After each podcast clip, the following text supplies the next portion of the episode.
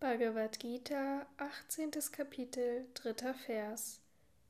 Manche Philosophen sagen, Handlung müsse als ein Übel aufgegeben werden. Andere hingegen sagen, dass Opferhandlungen, Geben und Askese nicht aufgegeben werden sollten.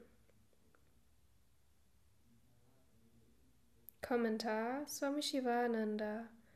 Philosophen, die der Lehre des Sankhya folgen, sagen, dass Handlungen aufgegeben werden müssen, weil sie schlecht sind, auch die, die Karma-Yoga sein könnten.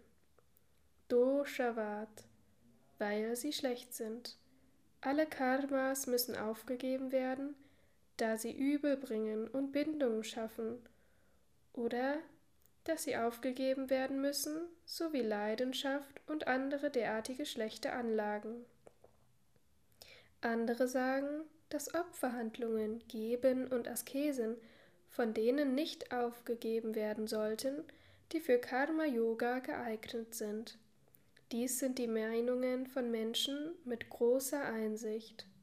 Nun höre, ich werde diese Angelegenheit klären und dir sagen, in welcher Weise entsagt werden muss. Hier ist die Rede von Karma-Yogis und nicht von Menschen, die über den Pfad des Karma-Yoga hinausgewachsen sind. Hinsichtlich der Karma-Yogis bilden sich diese widersprüchlichen Meinungen, nicht hinsichtlich der Jnana-Yogis oder Sannyasins, die sich über weltliche Belange erhoben haben.